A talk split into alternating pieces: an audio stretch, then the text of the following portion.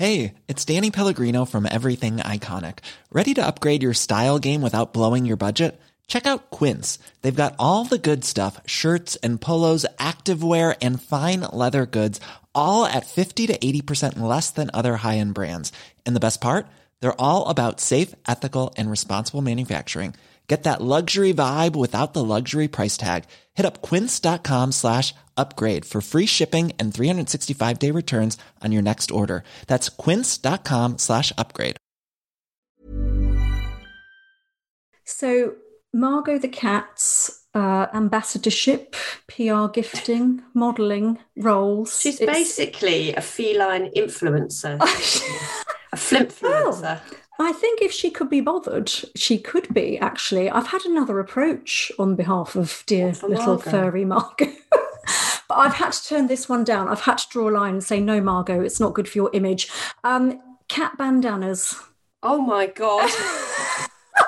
Did I told you, didn't I? Cat people, and I'm aware I'm probably upsetting a huge Hmm. number of people here. including myself. Cat people, unusual. I know, unusual. I Where would bandanas come from for a cat? What do you do? What she like something? I- She's like being in the Chili Peppers or something like I that. I don't is she? quite know. I don't know whether it's rock rock star bandana or or sort of grungy dog bandana. I don't know because I just took one look at it and thought, no, we're not going hmm. there. It's too much.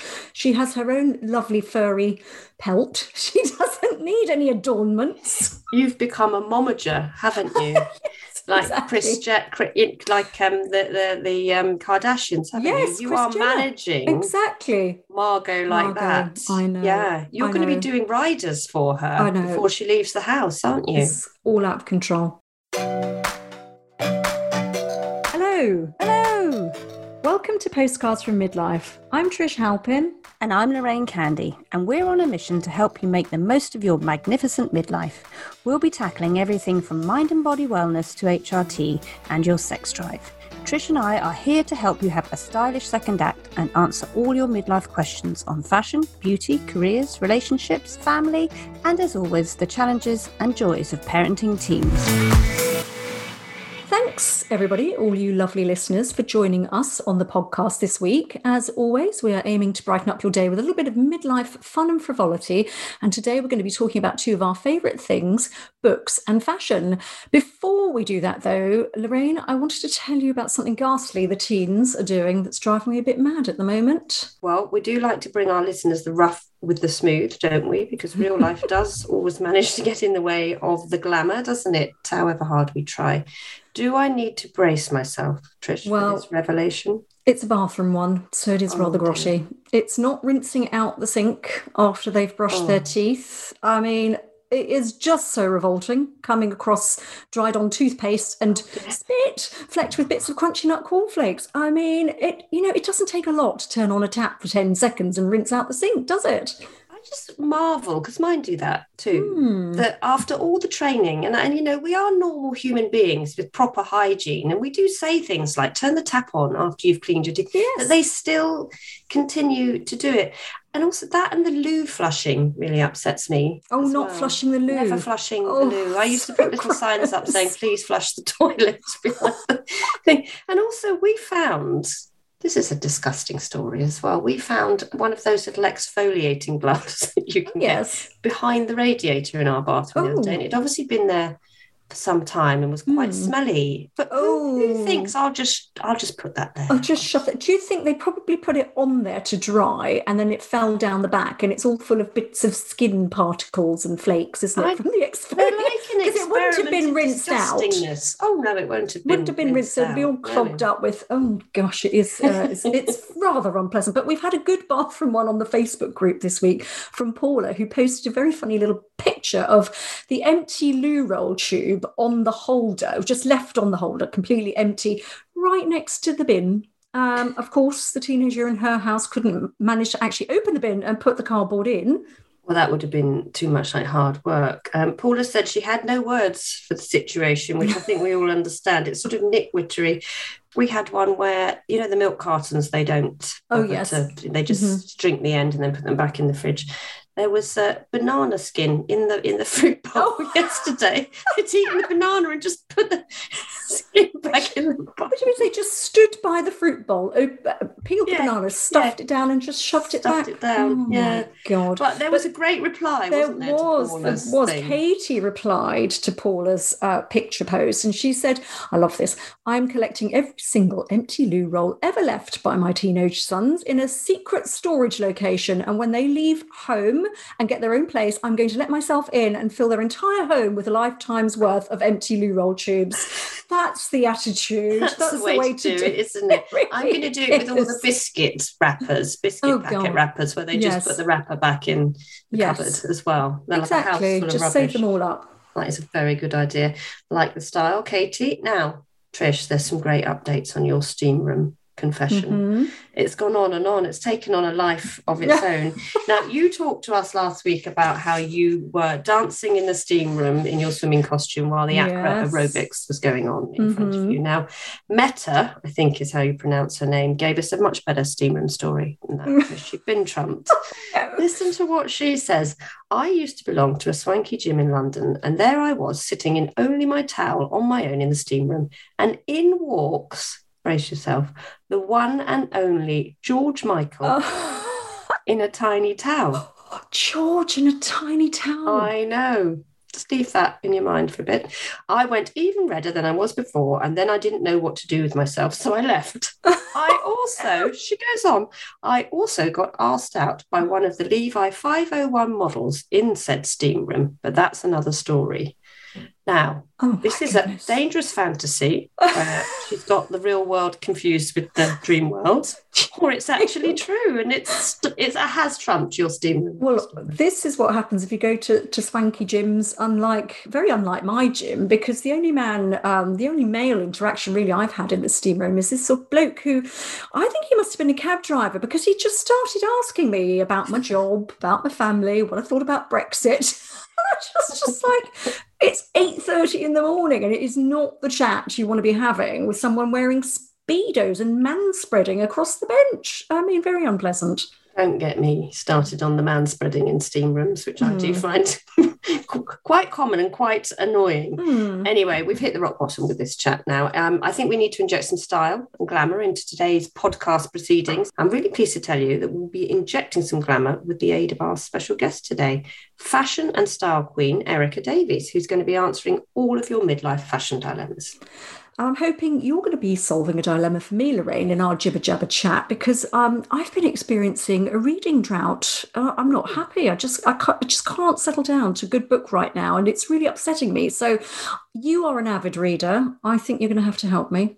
It's my mission in life, Trish, to help you.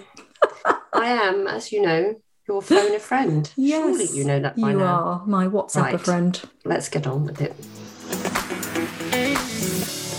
Now, for today's jibber jabber, I have an announcement to make, Trish. Mhm. I'm a bit giddy about it, to be honest, because it's um it's about something you and I love doing. Probably one of the things we bond over most, I think. Is it Martini, Maltesers, or maybe Margot? All the M's, I'm thinking. No, today I'm going to jibber jabber about books. Now, Hmm. did you know, Trish, that the average person reads about 14 books a year? Now, I've got to read about three books a week because Oh. I've been asked Oh. to be oh. one of the five judges of the 2022 Women's Prize for Fiction. Oh, that's brilliant! Congratulations to you. That's because you're a writer. You're you're an author. You're a writer oh, officially. Stop saying these things book. out loud. I've got to get through. It looks like about 50 books Oh by March. gosh. Now, I'm terribly honoured. I'm a bit nervous because the prize is so helpful for female authors. Winning it usually puts them at the top of the bestseller list. The prize money is Mm. £30,000 and it's a game changer for new Oh, younger that, that authors. is amazing. And we do actually know quite a lot about the prize because we had uh, the co founder, Kate Mosse, the writer, the author, on the show earlier this season. And she was so passionate about the prize, which was first awarded in 1996. And previous winners have included some of my favourites like Maggie O'Farrell, Ali Smith, Naomi Alderman, A.M. Homes, Zadie Smith, of course. And uh, I mean, it's just amazing, the list. Um, but how on I honestly, Lorraine, I don't know how you fit all of this stuff in because you're already flat out with the cold water swimming, shouting at the teens, all your Instagramming, your social media, doing this podcast. So it's quite amazing. How are you fitting it in? Because I'm not really doing as much as that. I've only got half the number of kids, and it's making me a bit sad because I I've lost my reading oh, mojo. Oh dear. I know. That is sad, isn't it? Yeah, Um, I- how I- did you lose your mojo, your reading mojo? I, it's funny because it's interesting you say that the average is 14 books a year that most people read. I, I think I'm well below that this year, which is probably the first time in, in, in Unlike you. forever. And I think the problem is that because the structure of my days has changed, working from home, sort of working part time, doing bits and pieces here and there, and the whole lockdown situation. And it's almost like my time has gone out of sync. And the whole thing about giving ourselves permission to rest, which we talked about on the podcast Yes. last week.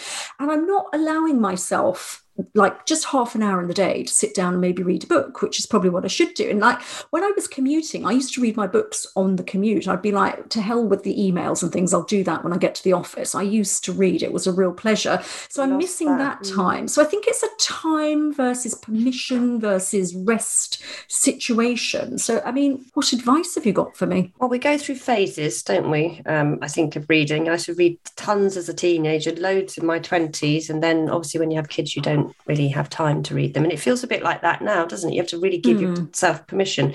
So I've discovered something because I was a little bit overwhelmed when these two massive boxes of books Oh, yeah, arrived. and I thought, oh my gosh. And I did a bit of the maths and thought that I, you know, this is And you want to do them pile. justice because it's really important, yes it's right? so Yeah. important for people and i know what passion and you know sometimes books take years to write as well so i feel quite personally Mm. that i have to make sure that i'm properly reading them but you know what i've already read 10 in three weeks What? What? About You've that, eh? The number of books I've read in a year in the last what, couple of weeks, month yeah so That's um, i basically had to sit down and habit stack which we have Hmm. talked about um, before and i've come up with something which i call literary snacking Ooh, a bit like exercise snacking that Nell McAndrew talked about the other week. Yes. yeah it's one of those things once you start then you're on a roll and you, and you kind Mhm. of um, get going so i might do a chapter when i first wake up that'll be the first Mhm. thing i do Before you get out of bed. Yep, up, light okay. on, read chapter. I'll have moments during the day, like when the kettle's boiling or cooking or something, where I'll have the book, you know, where the cookbooks normally go resting on something. I'll be putting Mm-hmm. my book there and I might read a few pages and it just keeps moving you on and you want to know what happens next. And then I've started to just not feel guilty about going upstairs to read a book while everyone else is watching telly Mm. because it's such an odd thing to go and read a book. You feel a bit like you're doing something terribly wrong. Yeah. I do that. I get up early one morning a week and sort of put in an hour to read them. I've cut back on a little bit of exercise and I'll do instead of doing 45 minutes, I'll do sort of 50 minutes of reading and then half an hour of whatever kind of outdoor exercise I was going to do. Um, it's quite extraordinary actually because once you get started and you can read in the bath and I am reading on the tube and things when I'm going out and about as well. And I put my phone down doing a lot a lot less scrolling and faffing about on Facebook. Mhm. and That's good. I'm pleased about that. Yes. it just makes you you really get into it and then when Mm. you're when you're moving from style to style to style as well you it really makes you it just kind of wakes you up from a kind Yeah. of reading point of view i'm not sure i mean i don't think i've read the winner yet um, Mhm. and we read all these books and then they're all read by at least two people um, and then we have to reread after the long list which we make in march and it gets announced in Mhm. june next year but it's a real sort of learning curve because there's so many different books out there and there's about four books I've read that I just would never have bought ever Right. in a million years. And actually, one of them is so brilliant. I'm, it, I feel a bit ashamed that I wouldn't have got that book when I Oh, walked okay. into a bookshop. Um, Yeah. So it's opened my mind to things. Yes, I think that's the thing because we can get into kind of the same routines of who we read, what types of books we read. Yeah. So I think I need to be shaken up a bit with with that. But it's interesting what you say about like I think what I need to do is devote a bit of time to getting into a book because quite Yeah. often it's getting through the the first few pages and once you get into it, you pick up the pace. Because my sister lent me this book called um, The Other Bennet Sister by Janice Yes. Hadlow, and it's about Mary Bennet, so Elizabeth and Jane's sister, Pride and Prejudice. It's her story and takes it on and she was the sort of bookish, mousy glasses wearing one. And it was 600 pages. And I was like, you've got to be joking. I, I, can't, I can't read it. But because we went away for a couple of days, I had an hour to just sit down in the afternoon and get into it. And it really took off from there. So I just think it's it's that, isn't it? But our Facebook group, we did put this on the Facebook group and oh, asked Oh, people, didn't we? aren't they? Very good. Hundreds and hundreds and hundreds of suggestions. 310 by this morning. 310. 310 comments by this morning. Yeah, we asked everybody what was their the book that they couldn't put down this year, and we had so many different ones, didn't we? I mean, I liked in particular Doris because Doris said, "I love this post, especially as I work in a library." So I think libra- librarian Doris knows what she's talking about. She suggested You'd like I- to be a librarian, wouldn't you, Trish? Maybe I would actually. Literally your perfect I job. I could do it? that. Nice and quiet and organised and interesting. Bossing the books into their places, colour coding some, alphabetical with Oh, some. I know, I'd love it. I'd love it. Looking at all the book covers. Yeah. But she says some books that I've never heard of that she's going to, she suggested are Side Splitter by Phil Wang, Malibu Rising by Taylor Jenkins Reid, which was, she said, was fun and trashy, but with a lot of heart. And then Animal by Lisa Taddeo, which Ooh, of course we had we Lisa had on, on. the podcast earlier this year. And that is, Doris says, bonkers and brutal, but also very funny, which is probably quite a, a succinct little snapshots of, of that book. I think there were some really lovely suggestions and lots of books I'd forgotten actually. So I haven't read The Kite Runner actually, Oh, but really? that came Oh, up goodness. quite a Okay, lot. yes. Um, uh, Great Expectations was mentioned a few. A times. of Um, American Dirt, and then Bernardine Evaristo's Girl, Woman, Other came up a lot. Mhm. Um, and a book came up that I thought I was perhaps the only person who'd read this book. Um, myself and a friend, my friend Anne Marie, um, it was called The Night Circus by Erin Morgenstern, which is just Mhm. such an extraordinary book. It was just, it stayed with me for such a long time because like it was so may have read visual. It, can't remember it. Tell me what what's it It's about. about a magic world that sort of Mhm. exists, and it's a love story and not a love story, and you can't work out what's real. It's, it's about an actual circus and flitting in and out of these worlds. It's a little bit like Daphne du Maurier's Trebarwith Strand, where a man accidentally takes a drug that takes him right back in Oh, time, and he keeps finding this place. It's quite extraordinary. Um, I really like The Vanishing Half by Brit Yes. Bennett, which came up a few times. Um, Hamnet, obviously, came up, Mhm. the uh, Maggie O'Farrell one.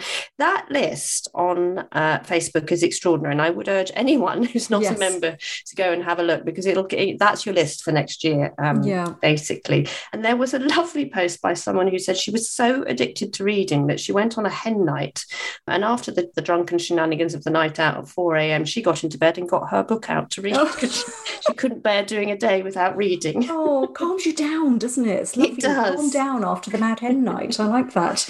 I have been doing quite well on the audiobooks, I have to say. Hmm. So I think because that's going going about your business and listening to them. And I really like I like biographies. And the one that really stood out for me this year was Sinead O'Connor's Rememberings, because she is just a fascinating person who's had the most unusual, uh, challenging, uh, difficult life. And, you know, she's just a woman who has never abided by any of the rules that are set Yeah. for women. And I just thought, you know, her t- story about her sort of childhood trauma and uh, and abuse combined with what she thinks is a sort of brain injury that's kind of caused her to be like she is very interesting, very Well, good. looking forward to that. I liked Mm. um, also like Deborah Levy's Real Estate, which was the, Mm. her final book in the trilogy.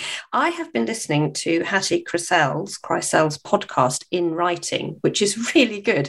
Um, so it's about how writers write. So that's Curtis Sittenfeld, um, Graham Norton was on it, but Mhm. it tells you about the process and what they were thinking of when they were writing the book. So if you are really into writing and reading, it's a really brilliant one to look at. Um, and something else that came up on the Facebook group, Trish, did you know about the Borrow Box app? I didn't, but I am intrigued. Well, this is brilliant. It's the a library app basically, and if your Hmm. local library um, is a member, you can join it, and you get e- uh, audiobooks and ebooks Ah. for free, which you borrow, which I think is absolutely brilliant. And you can do it for kids' books as well. And also, I'm going to get you one of these. I've got a Oh, advent calendar for Christmas, Ooh. Trish. That is a book advent calendar. oh, I like the sound of that. Um, Bookish Kingdom Club on Mhm. Etsy um, They're secondhand books. They're all wrapped in recyclable paper um, and they're donated. And you basically get um, a book for your 12 days Oh, of I like Christmas. it's a bit random, so you don't know what you're getting. Yeah. There is a blog called Bonafide Bookworm, um, which has a really great list of wrapped book advent calendars, which I Mhm. think you would like. And also the Mr. Men books come as advent Oh. calendars and oh, Peppa that's so sweet. Yes. And probably better than bits of chocolate and better than bits of plastic tat or, or lots of gazillions of beauty products maybe that you don't need. A book advent calendar, I like it. That's Yes, going to I'm- get me back back I'm going to onto get the, the, nation page. reading, Get starting me with you. reading. Yes.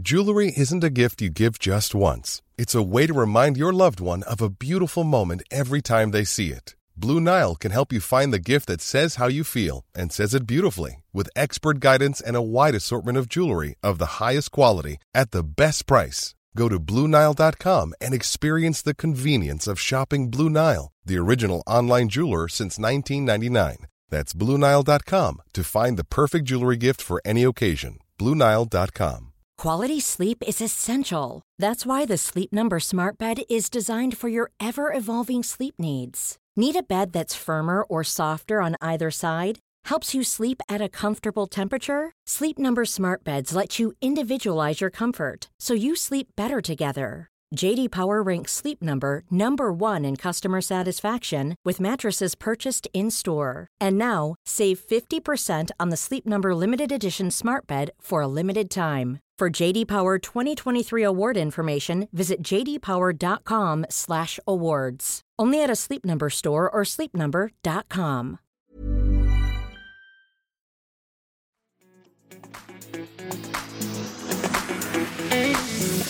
Now it's time to meet this week's special guest who is going to be answering those all important fashion questions, such as which shape of jeans will suit you best if you're a size 14? Can you wear print with colour? What shoes will work with a calf length skirt? And is leopard print really a neutral? Yes, joining us today is style expert Erica Davies, whose straight talking blog and Instagram account have made her one of the most popular style makers in the UK. Having worked for 20 years in fashion journalism at national newspapers and women's magazines, Erica knows the high street inside out. But in 2014, she took a gamble to leave the media industry and focus her efforts into her social channels, and it certainly paid off. Since then, she has amassed more than 150,000 followers on Instagram who look to her vibrant, colourful, and uplifting style and interiors posts for practical advice and inspiration, more of which can be found in her book, Leopard is a Neutral. And she has also collaborated on a number of homes and fashion lines for retailers such as John Lewis and QVC2. Now 45, Erica is married to James, who runs his own PR company, whom she met when they both worked at the Sun newspaper, and they live in Suffolk with their two children, Charlie, age 11, and nine year old Lila. So if you've ever found yourself in a style rut or just want to try something new, you've come to the right place. Welcome to Postcards from Midlife, Erica. Thank you so much for asking me. I am absolutely thrilled to be here. So, we're going to start by asking you how you would describe your personal style. And maybe you could sort of talk about that by telling us what you're wearing today and what made you choose this particular outfit uh, when you got up this morning. Well, I think my personal style has really changed since leaving office work. So I've been freelance probably for the best part of eight years now. And it's really changed. And I think I was very definite in my role and my uniform for dressing at work. And it's taken me quite a long time to find my kind of at home style. I mean, lockdown has sent me down another spiral where loungewear has been my absolute favorite thing. But at the moment, today, I am wearing a jumper from Crush Cashmere, some jersey trousers from John Lewis, and my Birkenstocks and socks. Just Oh. very comfortable. I'm at home all day, I'm doing admin. I've just dropped something off that my son's forgotten at school. You know, it's just one of those sort of Mhm. at home days. So, yes, it really does depend. I would say normally I'm slightly bohemian. I'm definitely more maximalist than minimalist. I love a Scandi look. I can appreciate it. It's just never going to be me. Yes, so not not the minimalist. And we should just say that this isn't just any old cashmere jumper. It is a beautiful sort of grey, ombre, tie-dye kind of looking, which works very well with your bright red lipstick. I have to say, it's very good, very good. In your book, you say leopard is a neutral, which is a very fashiony thing to say. And you also say, which I love, you can wear sequins every day. You're very joyful and confident about fashion, and it's very much about not sticking to rules, isn't it? So, if I'm a listener shaking my head saying, I absolutely cannot wear sequins on the school run this morning, what do you say to convince those people who are slightly fearful of coming out of their kind of fashion rut? I think that's a, that's such a good question because I think dressing joyfully means different things to different people. So for me, it might involve a bit of sequins or a little bit of embroidery or a vintage coat or something leopard print. But for somebody else, it might just be, you know, a little rainbow pair of ribbon or on your uh, laces, or it might be putting something different in your hair, like, you know, trying out different clips. I think it could just be putting a slick of lipstick on because that will instantly lift you and lift your mood and make you feel like you've made an effort, even if you're wearing pajamas under a puffer coat.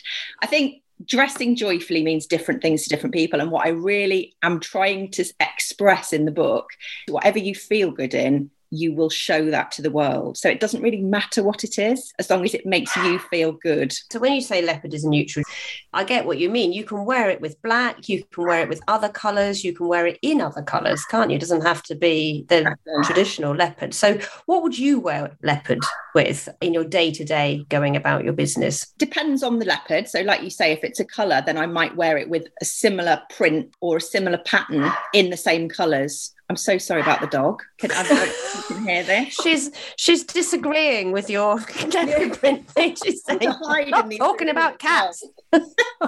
yeah, I'm very very happy to wear leopard print with other prints and patterns. I think as long as the tones and the colours match, you can right. really have fun with it. So if I was to wear a leopard print coat, for example, I might pick out those colours in a striped top or a polka dot blouse. I think Bretons go with anything. So if you've got a brown and stripe, don't you, with oh, Bretons? Yeah, mm. exactly. I'd wear that with a leopard coat and maybe just some plain trousers. And what about colour? Because most of my career, I just wore black because it was just, you know, I'm five foot two. I didn't want to get too engaged with the trends because so much was expected of a magazine editor. I thought the easy way to deal with this is to just wear black.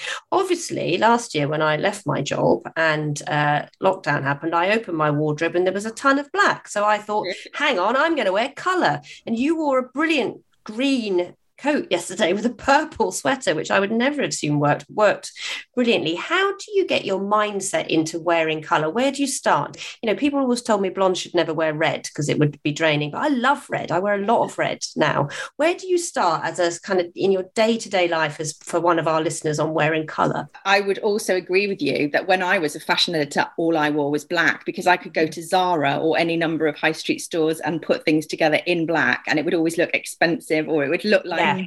designer, you know, something that I couldn't necessarily wear, but it would be a nod to the fact that I knew what I was talking about yeah. and what was fashionable. And I was exactly the same as you. It took me until leaving before I realized that actually that was a kind of work uniform mm-hmm. and it mm. made me feel protected and safe in that space, but actually it wasn't very me.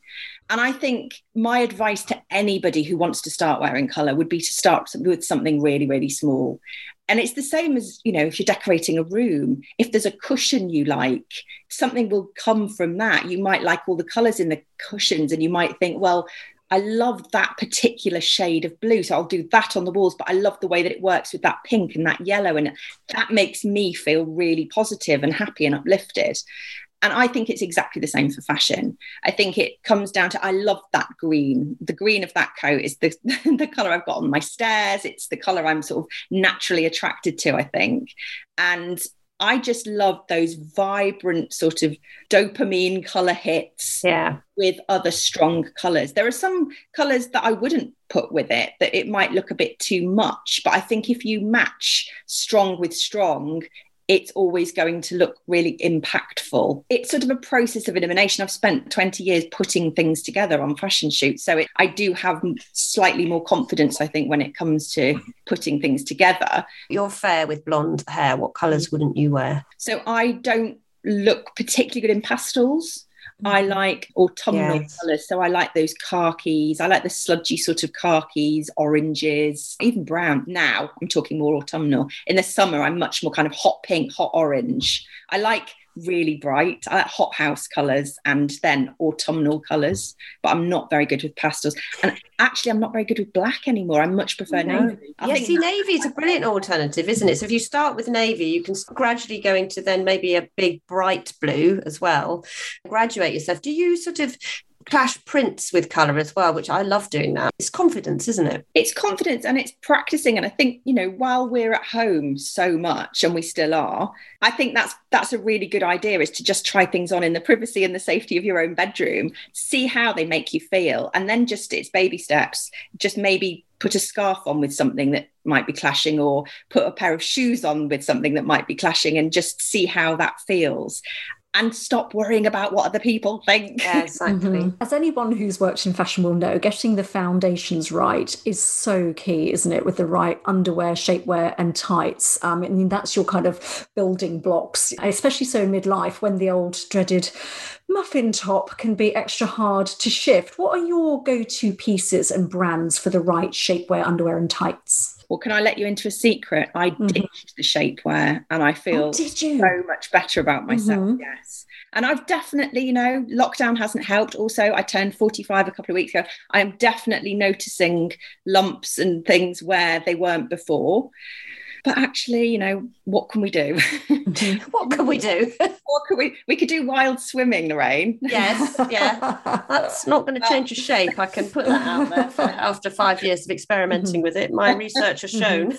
Mhm. But if you Um, were someone who wanted to wear shapewear, because you've obviously tried it all, where do you get that from? I like big knickers, so I'm a big Mhm. fan of big knickers, ones that come right up. And I think you can get great ones from places like M&S and John Lewis, because they sell such a huge range of stock.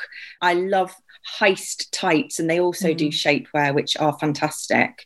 I think anything with that high waistband is going to instantly make you feel pulled in. So always look for that. I'm not a big fan of the kind of G string type. I, I like No. Pair of pants. And I'm also not a huge fan of the, the big long cycling short types. Again, it goes back to that comfort thing. And if you're not comfortable, you're going to feel awkward and it's going to affect the way you're sitting. But if you know that you feel supported around your middle, in my opinion, that really helps. It just helps you sort of sit better and feel more pulled in. So I would go for a very high like for content tight. That's what Mm. I would always go for. And Heist, it's not cheap, is it? It's, I mean, I've got some of their pieces, and it, it is. They're really long lasting, and they really do Yeah. a great job, don't they? They do, and it's better if you give them a quick rinse by hand rather than put them in the washing machine, which can be a bit of a faff. But Mhm. I think if you are spending that kind of money and you know that they work, it's worth looking after them. What about bras? I spend my life saying I'm going to get new bras, and then I spend my life looking at thousands of them and thinking, "What? I don't understand. What am I going to?" Because I've stopped wearing padded bras. Yes, me too. Should anyone care? But it's Mhm. where do you get your underwear? a variety of places, but I go back and rebuy the same ones, and I'm incredibly boring. I like nude coloured or skin toned t-shirt bras, minimal padding, if anything at all. I always go for the M&S t-shirt bra. I love Triumph. They've got some great seam-free bras, which are quite supportive and they look quite old-fashioned, but once they're on, they're surprisingly sexy. Mm. And I also love if you wanted a bit Get of Trish some of them. I could do with that, definitely. She's surprisingly sexy Mm. once you get to know her. That's all of us. Ooh, We can be surprisingly sexy. And I also love a small brand called Dora Larsen who does amazing bright jewel coloured pieces. And she takes her inspiration, I think, from the kind of 50s hourglass shape. So it's big knickers, but beautiful colours with different coloured edging and beautiful bras. They're lovely, lovely pieces. If anyone looks at your lovely Instagram page, I would say you are probably mostly spotted in a dress. That's mm-hmm. one of your favourite things to wear.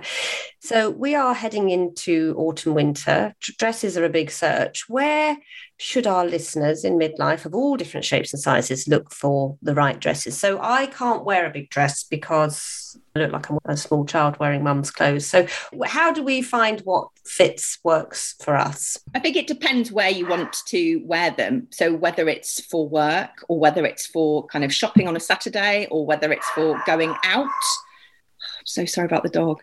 Um, wants her, a dog, dog wants own show. you know what? I've left her in the kitchen, and it's when a courier or the postman comes. Yes. Anyway, dresses are my absolute favorite thing. I've always collected them, but it really does depend on the kind of styles you like. And at the moment, it's very voluminous styles. If you can't wear those, then look for the styles that would suit you, which would be a little bit more fitted. It's like nipped in at the waist. And on the high street at the moment, I think places like Arket, Hoz, I've got some beautiful kind of knitted dresses with wrap sashes around the middle. Don't just think about cotton. Cord is really fashionable at the moment. And I love cord. I know. Very cozy. Got that sort of touch of old Laura Ashley heritage, which I quite like. And interestingly, I've spent my whole life looking at high street fashion, but now, as a 45 year old woman, I'm much more interested in supporting independent brands. And I think there right. are so many brilliant brands doing dresses at the moment. So people like Serafina London, Rae Feather, Cabbages and Roses, who I recently discovered, even though they've been going for years, but their women's wear stuff is amazing. Pink City Prints, all of these kind of brands, they do amazing, amazing pieces in lots of different styles. And what about lengths for dresses? Because I quite like a I guess you'd call it three quarter length. Halfway down the calf, isn't it? What lengths work well for different sizes and shapes? It's about getting the proportions right. So right. the amount of leg at the bottom that is on show is key. So with you, you'd want to show a little bit more whereas I'm very happy, even though I'm only five foot five, I'm quite happy showing very little. Just a flash of ankle for me works fine. And also, it depends on your heel height. So, if you're going to wear flats, you're going to want to think about that proportional balance. And that comes with trying lots on. I don't want to talk about rules because it all comes back to how you feel. I think probably the three of us actually have spent our lives talking about rules and sharing yeah. rules and all of that stuff. But I think fashion should be something that you feel. And if you put something on and it feels right, that's the feeling yeah. you should be aiming for. Now, in midlife, I mean, how relieved are we that the whole dress and trainer thing became a thing? you know, trainers, they're so comfortable. And, and, you know, wearing a dress with trainers is is a real look, isn't it? It's quite yeah. a sort of staple casual style.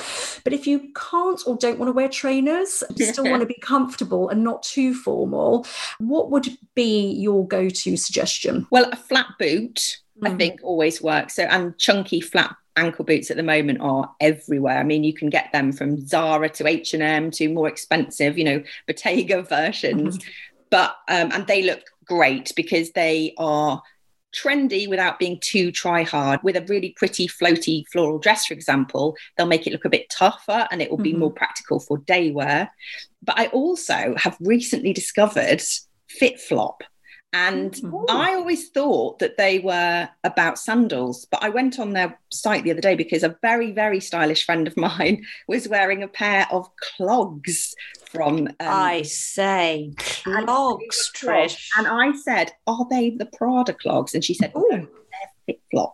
So I went online and I had a look, and they've got the most beautiful kind of fold back ballet flat, but with a bit of a square toe. They're just super practical. So I bought myself some. Oh, you know, we're going straight after this interview.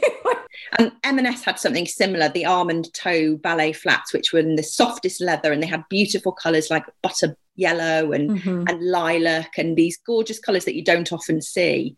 And i think they're really practical. Mm. or go for something like a chunky brogue with a lace up you know kind of like a quite a mannish brogue. I think that, that always looks great. Mm. just back to boots though. What about lengths of boots? Because i quite like an over the knee one but then i feel a bit like dick turpin if i do that. What's your advice on boot length? Again it's it's proportional to how tall you are so I, a lot of people struggle with knee highs because of that issue. You know, they kind of go over the knee or they're not quite high enough if you're tall.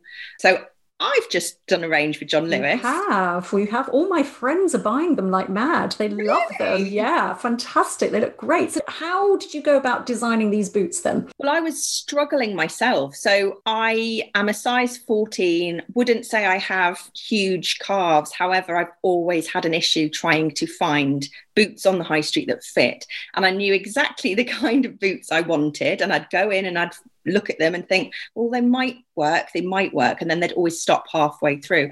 And I did some research and generally high street boot calf widths are 38 centimeters. My calf widths are 40 centimeters. So it's two centimeters, but that makes such a massive Mm. difference.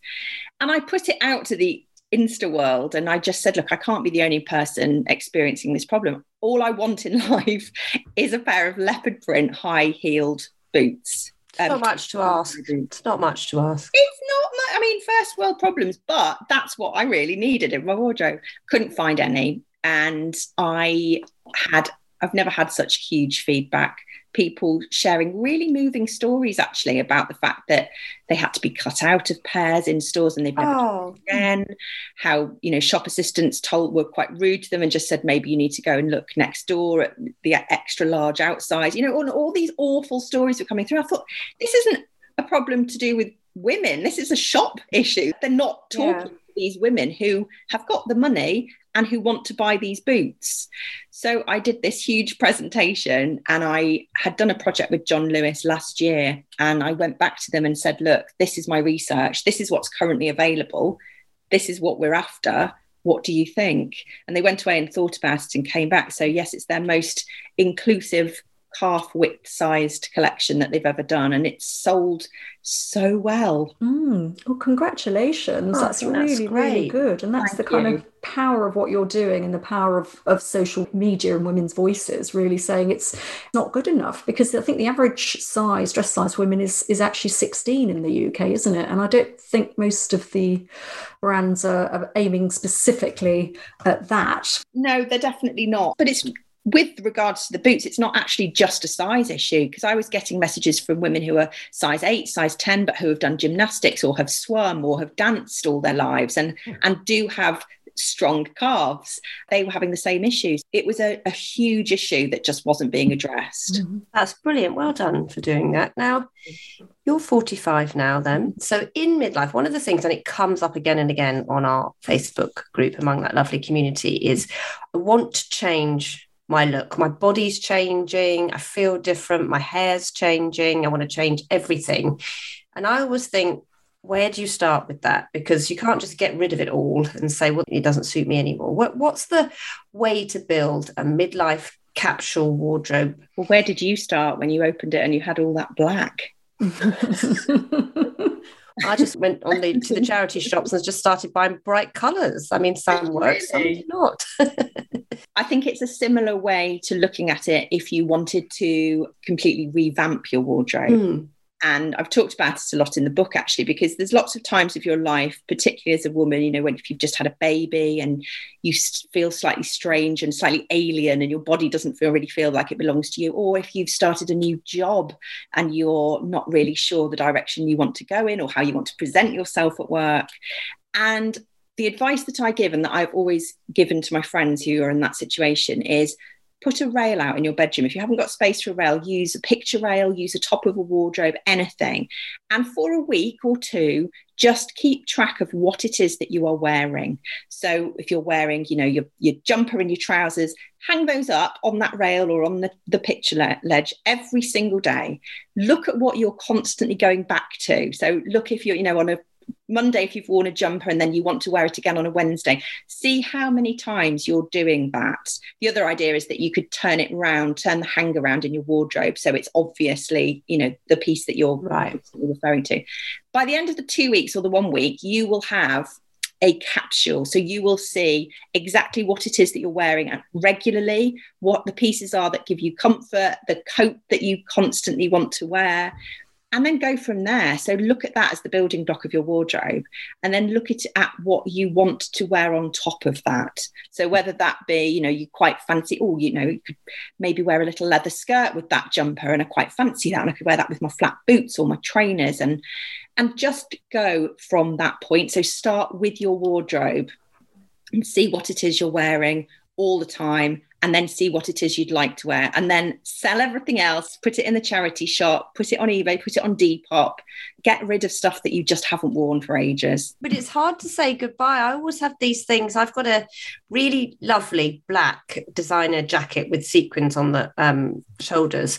And I haven't worn it now for I would say probably for five years. But I I don't know why, but I can't let go of it. Mm. I can't say goodbye to it. It's really hard to get it out without thinking I might need that one day, isn't it? I I, I struggle with that. But you're also, do you think about passing things down to your children? Mm. You know, would your daughters like that? Jacket. They just want the bags. Okay. oh. Because I'm the, I'm the same, and I've got really sentimental pieces and and samples from shoots that the press office didn't want back and that never actually made it into the shop. But I personally love them, and they remind me of that part of my yeah. life. So, and you know, you two must be exactly the same because you would have been gifted or sent or bought beautiful yeah. things. And I just think maybe there's a little section in your wardrobe that you can have the sentimental stuff, but just don't let that be the majority of the wardrobe. And what about jeans? Do you wear jeans, Erica? No, you really don't, don't, do you? So, because we get asked so many times about jeans, and maybe did there come a point where you just thought, I, I'm just giving up on the jeans? Yeah, it's too hard. There, there did. There did come a point, and it's one of the questions that I get asked a lot. And in mm. fact, I've had recently, weirdly, and I haven't mentioned it for ages, I've had loads of messages on Instagram from women who've said, you know what, I took your lead. I just stopped wearing jeans and I looked for other alternatives. So I love, you know, kind of boyfriend chinos or that I can turn up and I can wear with my trainers. I like jersey trousers that I can wear a big jumper with. Uh, there's lots of other examples of trousers, casual trousers that I much prefer and I just feel more comfortable in. I'm quite pear shaped, well, very pear shaped now. and I just don't think they particularly suit me. And I just mm-hmm. don't feel comfortable in them but lots of women look great and it's their go-to so i think it's about trying to find that shape and maybe just not necessarily going for the skinny look at all the different styles that you can you can try yeah. on i would mm. suggest mm. going somewhere like john lewis personal stylist or selfridges or somewhere you know nationwide that has a variety of brands and just book in because those services are free and actually you could just have a private booth with somebody saying try this size or could i try mm. that size and just have lots of them and then just find your perfect fit yeah. It's funny, isn't it? Because I think a lot of listeners will say that, that they wouldn't consider a personal shopper or they bat away people when they are shopping and someone says, Can I help you? And I, we always advise this, Trish and I, say yes when someone says, because they know the whole collection and you're not under any obligation to buy. If you're going to change your wardrobe, you might as well spend a couple of hours in John Lewis or wherever local um, to you with a personal shopper looking at everything. Exactly. And I think maybe that's what stops people is that they feel that there's an expectation that they have to spend thousands of pounds because they're changing things up. That's just not the case. Even if you go away with a pair of gloves or a new bra, it's dipping your toe in and just letting somebody else help you? Now, we have changed the way we shop. I very rarely buy anything new anymore because my teenage uh, daughters will kill me if I do that. Um, I do a lot of vintage shopping. Yeah. I shop online. I'm very aware, though, that I know what I'm looking for because I've spent years in the industry and I get advance notice of the sites and I've signed up to all the newsletters. What's your advice for women who want to shop vintage? Because with vintage, you can go a little bit higher in quality, can't you? I buy a lot of designer stuff that would be a similar price to particularly coats and things yeah. to new high street. How do you navigate that world as someone who does the volume of shopping that you do and styling? it's about quality it's about knowing what you're looking for it's about being really really specific so if right. you're on ebay for example online it's great to sign up to or follow on instagram particular sellers I've got highlight about vintage sellers on Instagram because there are so okay. many small brands doing that and doing it brilliantly, and they'll create capsule edits. So they might do a coat edit or a cashmere edit or a Christmas jumper edit, you know, anything. They'll they'll kind of have edited that for you because vintage is very difficult and it's much easier if you're smaller, I think, often to buy yeah. vintage. Whereas I've named quite a few who do bigger sizes as well. That might be worth checking out. But I would definitely say look for the quality, be really, really specific, and ask loads of questions. Don't be afraid to go back to the seller and ask for more photos, more questions, all the measurements, because you just don't know. You know, a size 10 vintage is not a size 10 now.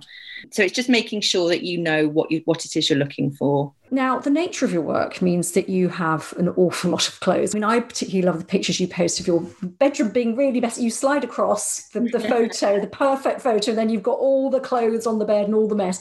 How on earth do you keep track of your clothes? How do you edit? How do you transition through the seasons? And, and what do you do with your stuff when you're finished with it? Right. Well, I have got a lot of clothes. I try to be as ruthless as possible. I'm constantly editing and editing and editing. I'll say no to a lot of things. I'm very in a very lucky position where a lot of brands will obviously want me to wear something because it's a marketing thing for them and it gets their name out there. And I only say yes to the ones that I know I will repeat wear and I will get a lot of love from. But I'm also very lucky that I've got a little walk in wardrobe in my room. It's not huge, and I'm just about to redo this, which I'm incredibly excited about because we have lived in this house for six years and not touched our bedroom. So my clothes have been spread out across two rooms. So I tend to do it seasonally, and I will change over. So I will pack summer things away and put them away until next year. How Um, do you do that? Do you just vacuum seal them in a suitcase in the loft? How does it work? Do you put a load of moth stuff in? chest of drawers in the spare bedroom. I roll everything or vacuum pack it, Oh, right. and then I have mothballs, and it's all kind of closed, sealed, put away. I'm 45, you can tell. I've now bought cashmere bags for my jumpers Mhm. because I was getting a lot of moths and I want to look after them because these are pieces that I will wear and wear and wear for years.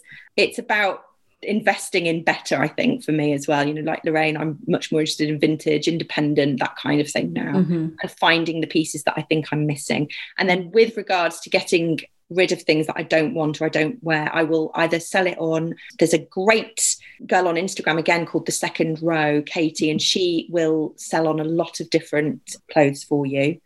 If not that, then I do a lot of charity shop. I try and be ruthless a couple of times a year and just clear stuff out. Otherwise, it mm. is it's just overwhelming. I think you need someone to do that with you, don't you? I, I just I get it out, put it on the bed, and I fall in love with it all again. I know. I. Idiot. Trish has got a walk-in wardrobe. It's palatial. It's like J Lo's. So it's Got- not. Got stacked ladders. You know, fabulous. in my dreams, in my dreams. Oh my goodness, no. Well, talk to me about buying things online because so, so this is a conundrum, isn't it? It's but it's don't have to go shopping. What a relief! Don't have to get in the car. Don't have to do that. And then it arrives, and I think, but I'm a size ten. Why is it enormous on me? And I think, what? How do you work out the sizing online? What what tips have you got uh, for us on that? That- I think that's a really tricky one. That's the sort of million dollar question. Yeah, Every high street brand is different, and a size ten in M&S is going to be different to a size ten in H and M. Is going to be different to Whistles. It's all different. So I think the best thing again is just to go and try on in each store. So Right. have something, and then have that idea in your head. It's also about I wouldn't get hung up on sizing because I personally prefer slightly oversized jumpers, for example. I'm not a kind of tight little jumper person. So I would always go up a size anyway. And I think a, a, a fashion editor once said that to me that, you know, with coats and jumpers and things, always just yeah. I always go bigger. because it just looks a bit more chic. Trying on, working out which brand is comes up small. There's no science to it, unfortunately. It's just doing the legwork and trying things on. We've got the other million dollar question on. now. so the seasons change. We want a list now from you. Autumn, winter. Where are you going for nice autumn, winter, affordable things that are listeners would think are modern and you know add a bit of. I'm going to say zhuzh, Trish. Zhuzh to your So what sort of prices are we talking? I think we probably need to stick around, you know, 100, 200, that kind of thing. I mean, it depends on the on, on the item. Just that kind of. I've got to go shopping this afternoon. Where am I going for autumn, winter? Well, more winter, really. I guess now we're in the deep of it. winter aren't we? now. Well, I'm obsessed with coats. Coats for me, they are your statement. That's your outfit in one piece. So if you can get a great coat, it really doesn't matter. You can be super minimal underneath if you've got Mm. this amazing coat on. And at the moment, I think cars are doing amazing coats. Jigsaw, whistles. It's that's slightly more expensive, but also have a look at H and M for their kind of neutral colours. So the sort of greys, the greys, the beige, the browns, and go up a size. I would say a chunky flat pair of boots. And I would say a cashmere crew neck jumper in a berry colour because maroon is everywhere Mhm. at the moment. And I wouldn't necessarily even go um, high street for that. I would look at vintage pieces for that. Look for, you know, vintage men's M&S jumpers in cashmere and things like that online. Just make sure that they don't have any mothballs. yeah, that's the problem. Bring a plague of moths into the house. so Trisha's going to be going to all the parties. Oh, Christmas. She's such a happening, isn't it? gadfly. She's Yeah. out and about. Mm. Where am I sending little Trish for her giddy party dress? Her, her super sexy sequins. Slinky. I'm going to be doing a rumba, I imagine, in this dress. I love ASOS edition. I think they're brilliant at sequins and coordinated suits, you know, kind of the tops with the sequin skirts. I've mentioned whistles a lot, but they've actually been very clever this year and all of their sequined pieces are recycled. So there Oh, might, brilliant. if people have got a bit of an issue with buying sequins because, you know, they are plastic, and have a think about sort of vintage pieces or secondhand pieces and look online for, or go somewhere like Whistles where it's all recycled. But yeah, I think um, H&M is brilliant for those warehouse have got this fantastic range of christmas jumpers which has just launched and they're very stylish. Warehouse at the moment are having a bit of a, a moment. I think their dresses are great. Hmm And what are you going to be wearing for the Christmas party season? well i've just invested in a, a red cord cabbages and roses dress which i love. Also love essentiel antwerp. She's off again um, What's her name? stevie Oh, Oh, Stevie. go on, Stevie. Let it get it all out. Tell them what you think. she doesn't appreciate that I'm doing a podcast. Essentiel Antwerp are fantastic for party wear. A bit more pricey though. Lovely investment. And for plus sizes or curve ranges, where do you recommend? I mean, how do you shop if you're a bigger size? ASOS Curve are fantastic, and they often just go from the the main collection, and it's just bigger sizes and versions, maybe with a, a slightly more V-neck line Right. or you know slightly more dropped waist. So definitely that. I think Mango's great for their plus sizes. They've just looked at addressing that actually, and they used to have a separate brand, and now they've put it all into the one brand. Places like Kin at John Lewis, I always recommend because they're really modern pieces that have that. I think it goes up to a size twenty-four. And what about your midlife journey? We haven't asked you about that yet. We've been so obsessed with the I fashion. know, so much great Um, information. Do you know what the perimenopause is, Erica? I do. I think I'm absolutely in it. in fact, I went for I went took myself off to the doctors the other day for a blood test because I'm just not feeling myself at all. But obviously, until you're in full menopause, that nothing comes out. So they have to kind of trust you. So I've been referred to a menopause clinic, and hopefully, I will be able to go and discuss. Mhm. Mm. Does it feel good to be able to talk about it? Because I think probably if I'd asked you two years ago, you wouldn't have known, would you? I wouldn't have known, and I would have been hiding the fact that I would be going through it, and I would have been slightly anxious about it, and maybe you know, oh, I can't really talk about that because maybe brands will think I'm too old to be working for them, and there's all of those thoughts, which is just ridiculous. I absolutely love the fact that it's become such a conversation, and women are going through it. And in fact, I was talking to my husband about this the other day because you think back a few generations ago, and these poor women who didn't have any help, any support, had to keep it all quiet, probably going through hell, having to work out what was going on with their bodies, you know, sort of being described as battle axes and Mm. and all of these things were going on. And actually, now we're in a position where we can say, yeah, this is what's happening, and it's not particularly great. And Mhm. we, but the fact that we can have a conversation about it is so empowering. I mean, I, I did not know about the perimenopause until a couple of years ago, be completely honest. I was describing it to a friend the other day and I said, I sort of veer between anxious and arsy half the time. Sounds about right. Yeah. I'm not, the- I'm not really sure where, you know, the, the kind of enthusiasm for things is sort of going off slightly. Mm. And I I don't want to feel like that. I've got a lovely life and I'm very lucky and I've got two beautiful children and a lovely husband. And, you know, all of these things are lovely, but I just feel flat. Yeah. And so I just want to sort that out because I don't want to, I don't think we need to put up with it anymore. No, and it's great that you recognise that what that's what it is because so many women just don't, and uh, for you to be able to pinpoint it and say, "I think this is the perimenopause," feeling that flatness and that anxiety uh, slash rage curve is is something. But listen, we just want to know finally, how do you look after yourself and how do you have fun? Uh, Well, uh, we've got Stevie during lockdown. So my Marky Stevie. Not normally. I, I'm so sorry.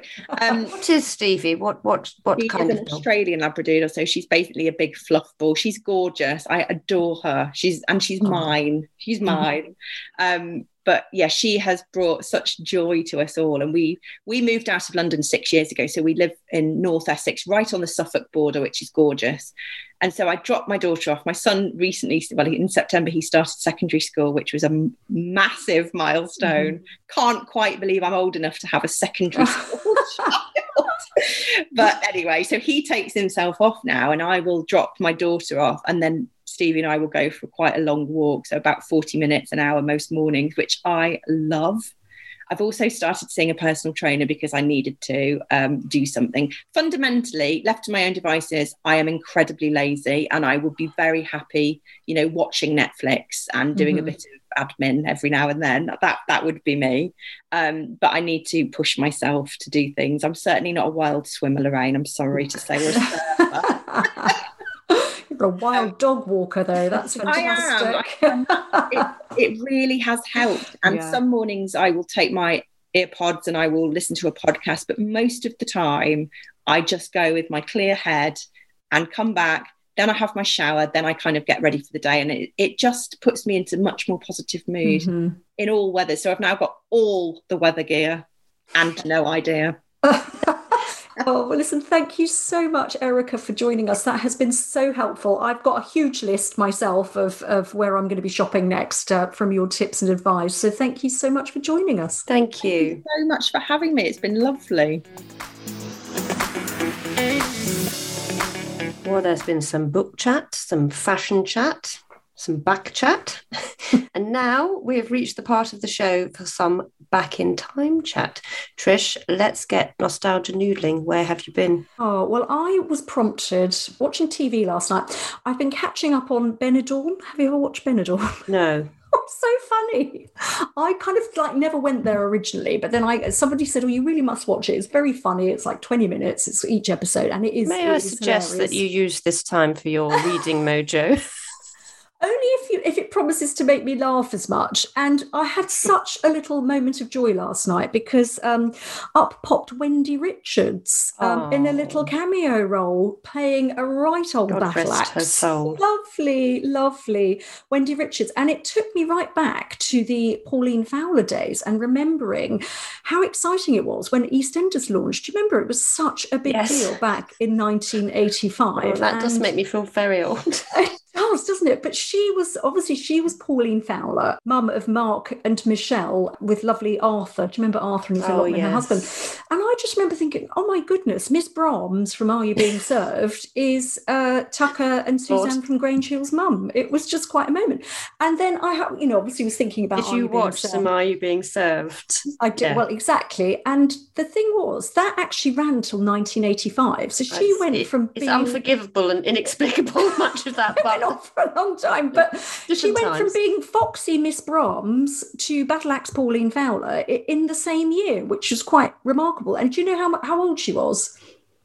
I don't know. It's like the Golden Girls. They always say how old the Golden Girls were. they weren't. They were in their fifties. Well, she was far younger than we are now. I tell you what, when she was wearing those drudgy old cardigans as Pauline, she was 41. Wendy Richards was 41 when she started on uh, It's on messed EastEnders. up. It's so It's messed mad. up. All I can say is I'm up. Glad to be a midlife woman now rather than Yes. back in those days. But Wendy Richards, what a star! She was amazing, and uh, that that gave me a lot of pleasure thinking about her last night. Good what about you. you? Well, I've taken a slightly boring detour back in time, Yeah. but um, it was brought on by my quest to buy some white vinegar Oh to yes, try and save the um, environment, having read a lot about COP 9010 or whatever it's called. So, anyway, we went green mad in our house last Mhm. week because we are going to, climate change is going to kill us all. So, we thought we would try and transform everything. And you know how you get up on a Saturday morning, you just want to transform everything immediately. oh yes. So I thought I'll get some white vinegar because that's the way to clean. None of that, um, those cleaning fluids. And as I was looking around, I came across. Do you remember Ajax liquid? Because I was I trying to explain to my kids what my Mm. my mum was shoving down the sink instead of Oh, white yes. vinegar. And there Scouring was- stuff. Um, I had to explain it to them, and then I showed them an advert, which is so funny. You've got to have a look at it. The A- Mm. Ajax cleans like a white tornado. Oh, wherever you put your mop or wherever you put anything, Oh. this massive tornado comes out and cleans it from top to bottom. Anyway, the whole of the escapade on Saturday to be greener just made me really, really cross because Mm. then I thought I'll recycle my soft plastics, you know, my crisp packets and all of that. And couldn't find anywhere within a 10, 20 mile vicinity that would do that. Found a Sainsbury's, got to the Sainsbury's, and obviously everyone had had the same thing. And Oh, as I put my little bag of wet plastic, um, uh, soft plastic on the top of the bin, all of the other bags All fell exploded. down and rolled around everywhere. So it was started with uh, the, the, Oh. to- the tornado in the morning and good intentions, and ended with me clutching a bottle of white vinegar that had taken three supermarket Oh. visits to get, covered in soft plastic crisp packets. Oh, I mean, that was my day on Oh Saturday. dear. Do you think the white vinegar would work on the sink stains in my house from It the does work. tea? Yes, I've- I've Just does it work? All right, we'll get It them does. on that. smells a bit funky, but it does work, Mm. yes. Well, that brings us to the end of this week's Postcards from Midlife. New episodes are available to listen to every Sunday on your podcast provider, and we would really appreciate it if you can make sure to download your episodes because they count on our listener numbers. Yes, so please tell your friends about us. We want as many women as possible to join in the midlife conversation, which is what our private Facebook group is all about. So if you're not a member yet, do come on over and join in the chat. We do ask you just to answer a few membership questions, so please make sure that you answer those in order to be admitted. And uh, we are coming to the end of this season of the podcast and would love to stay in touch with you before the next season begins in early 2022. And the Facebook group is a really good way to do that. Trish lets you into the Facebook group, so you do have to answer. If you answer your questions, yes. you can use the group um, to post any feedback on the topics we discuss, as well as suggestions for other things that you would like to hear us talk about, or celebrities and experts you'd love to hear interviewed. We've got a really good list coming at the moment, actually, Yes. this week. Um, if you want to contact us privately, you can email us at hello at postcardsfrommidlife.com, or you could put a message on our Instagram account, Postcards from Midlife. Goodbye. Bye.